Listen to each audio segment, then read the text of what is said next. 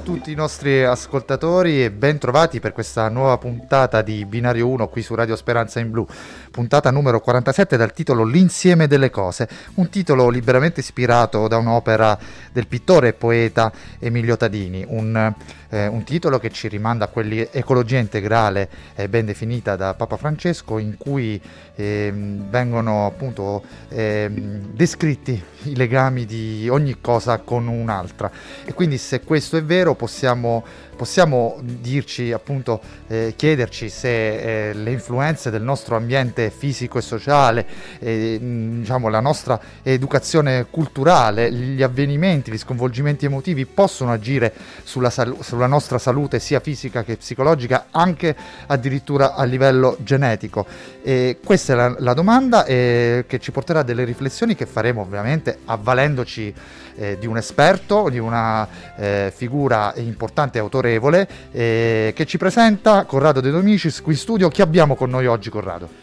Ciao Giannicola, ben trovati a tutti i nostri ascoltatori e diamo il benvenuto su Binario 1 al professor Liborio Stuppia che è professore di genetica medica dell'Università D'Annunzio di Chieti Pescara. Ben arrivato professor Stuppia. Benvenuto. Grazie, grazie a voi, grazie.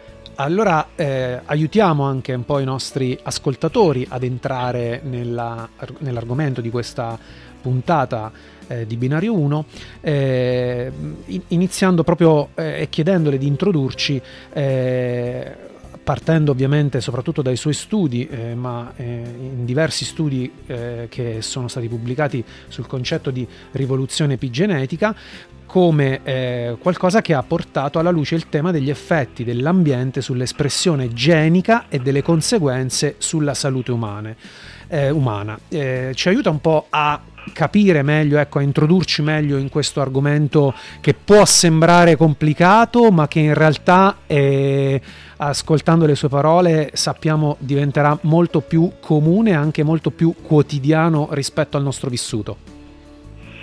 Ma ci, ci, proviamo chiaramente. Allora la, la, grande rivoluzione è quella che fino a pochissimi anni fa si pensava che la genetica e l'ambiente eh, riuscissero in qualche modo a intervenire nella determinazione di una patologia in maniera indipendente. Allora, faccio un esempio. Se noi parliamo del diabete, si diceva prima che c'erano dei geni che aumentavano il rischio eh, in partenza che un individuo diventasse diabetico e poi ovviamente c'era un contributo dell'alimentazione che andava a, a trasformare la suscettibilità genetica in, in, in patologia. Questo concetto che è, è stato valido per, per 30-40 anni, adesso è stato superato dal fatto che abbiamo visto che in realtà l'ambiente non agisce indipendentemente dai geni, ma riesce ad attivare o disattivare dei geni e quindi praticamente se rifacciamo l'esempio di prima sul diabete o sull'obesità, ci sono dei fattori ambientali che cambiano il modo di funzionare dei nostri geni e li rendono eh, più capaci di aumentare la nostra suscettibilità a una certa patologia. Questo è stato dimostrato totalmente sull'obesità, quindi si va a creare un, un circolo vizioso, cioè l'individuo esposto a fattori ambientali di vari tipi, eh, non soltanto l'alimentazione, ha una disregolazione dei suoi geni, questi geni tendono ad aumentare la, la, l'attività di, di, di trattenimento delle risorse, quindi l'individuo cambia il suo metabolismo, tende a trattenere risorse, a trattenere lipidi, a trattenere glucidi, a trattenere liquidi e quindi diventa obeso e a sua volta l'obesità diventa un ulteriore fattore di disregolazione genica e quindi si entra in una spirale eh, da cui è difficilissimo uscire perché in qualche modo quello che si è cambiato è proprio la, l'attività dei, dei nostri geni. Quindi l'approfondimento studi, eh, degli studi sull'epigenetica eh, ci porta a considerare anche eh, il suo legame con le esperienze di vita sconvolgimenti emotivi, come dicevamo anche in presentazione, traumi che poi modificano il nostro stile di vita e quindi eh, eh, ci portano a, a, determinate situazioni. Ecco, mh, come a che livello eh, questo può avere un importante ruolo nella prevenzione di ter- determinate malattie o disturbi anche nella fase prenatale? Questo è uno degli argomenti più interessanti perché che cosa è stato dimostrato? Che eh, lo stress è un fortissimo agente modificatore de- epigenetico dell'attività dei nostri geni, perché lo stress fa produrre un ormone che è il cortisolo e il cortisolo che cosa fa? Crea proprio a livello dell'attività dei nostri geni una, una sorta di, di, di reazione di allarme che si trasforma poi da un punto di vista metabolico in una serie di problematiche che vanno da problematiche tipo l'ipertensione, eh, tipo la stessa obesità, per cui abbiamo per esempio l'obesità da stress, il, il cortisolo fa ingrassare soprattutto i maschi, uno può stare attento a mangiare poco, può stare attento a tante cose, poi in realtà se è stressato tende ad accumulare lipidi. Ma la cosa più clamorosa è stata l'evidenza che questi effetti dello stress possono addirittura ricadere sulle generazioni successive. Questi studi sono stati iniziati sui eh, figli dei sopravvissuti dei campi di concentramento nazisti e si è scoperto che statisticamente i figli dei sopravvissuti dei campi di concentramento, che quindi non avevano questi, questi figli un'esperienza diretta del trauma, ma questi figli avevano una, un rischio di sviluppare un disturbo post-traumatico da stress eh, maggiore rispetto alla popolazione generale. Questo stesso dato è stato confermato sui figli dei sopravvissuti nei massacri eh, nel Ruanda, eh, nella eh, guerra etnica tra Hutu e Tutsi molto più recenti nella storia. In pratica che cosa succede? Succede che lo stress rimane immagazzinato come memoria chimica nel, negli spermatozoi e nelle ovocellule e quindi noi trasferiamo ai nostri figli il ricordo dello stress. Quindi benché i, i figli non abbiano vissuto l'esperienza traumatica dei campi di concentramento o del massacro nel Ruanda, in realtà ereditano il, uno stress epigenetico e quindi a loro volta sono più suscettibili a sviluppare un disturbo post-traumatico da stress. Questo è un concetto eh, clamoroso che, che, eh, in realtà va a negare di quelle, uno di quelli che erano i caposaldi del, delle concezioni genetiche, ossia che si trasmettevano alla prole soltanto i caratteri genetici e non le esperienze di vita e invece attraverso l'epigenetica abbiamo dimostrato che le esperienze di vita si trasmettono, ossia lo stile di vita dei genitori, eh, inteso come alimentazione, come esposizione a fattori ambientali, inteso come esposizione agli stress, si può trasmettere sui figli.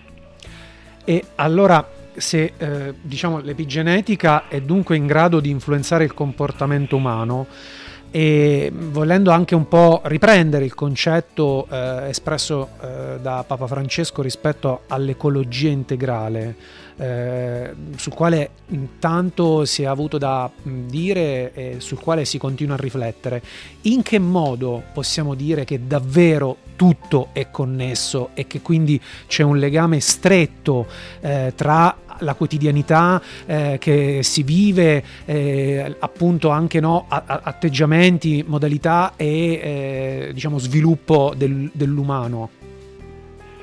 È un concetto estremamente importante perché noi stiamo, eh, è come se stessimo spingendo al massimo un motore oltre il numero di giri consentito e generiamo eh, in ognuno di noi una quantità di input quotidiani ambientali e psicologici decisamente eh, eccessivo.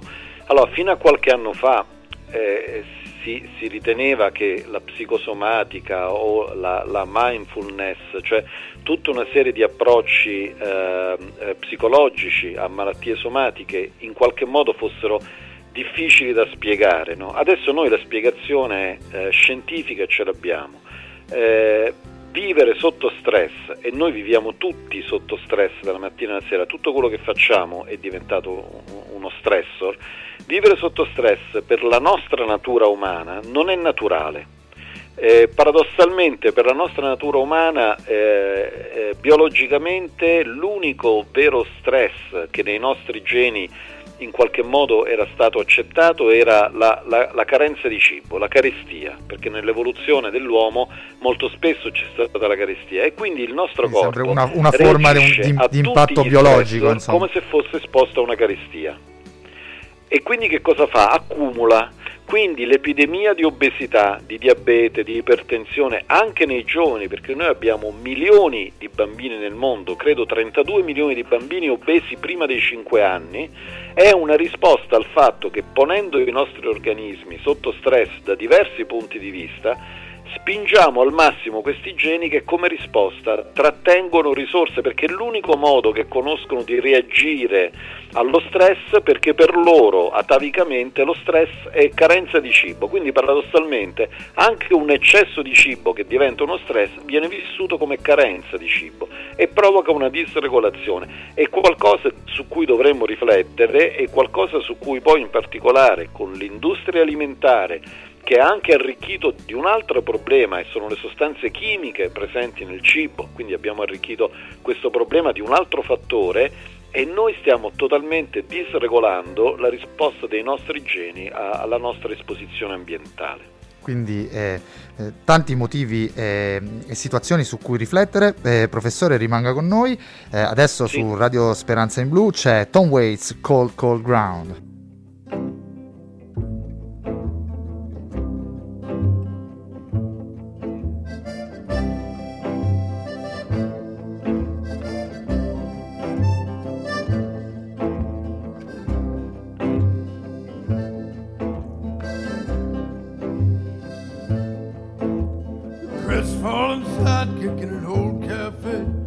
Never slept with a dream before you had to go away.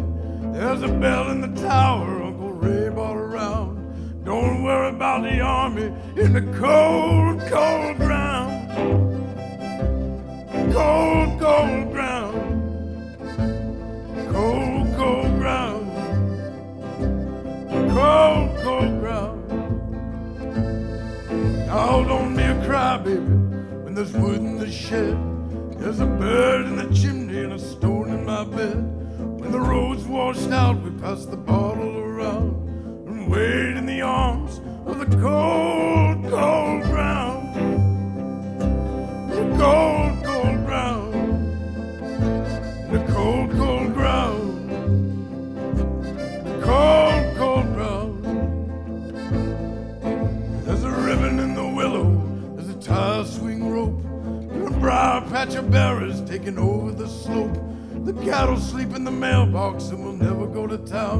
Do we bury every dream in the cold.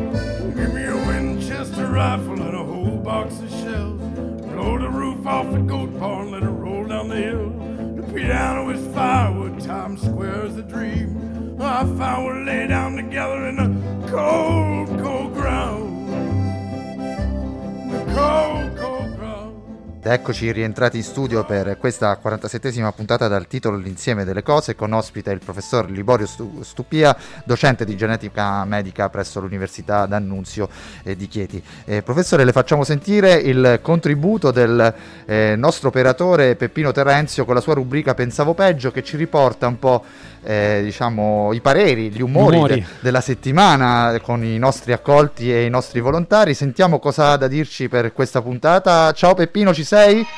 Peppino arriva.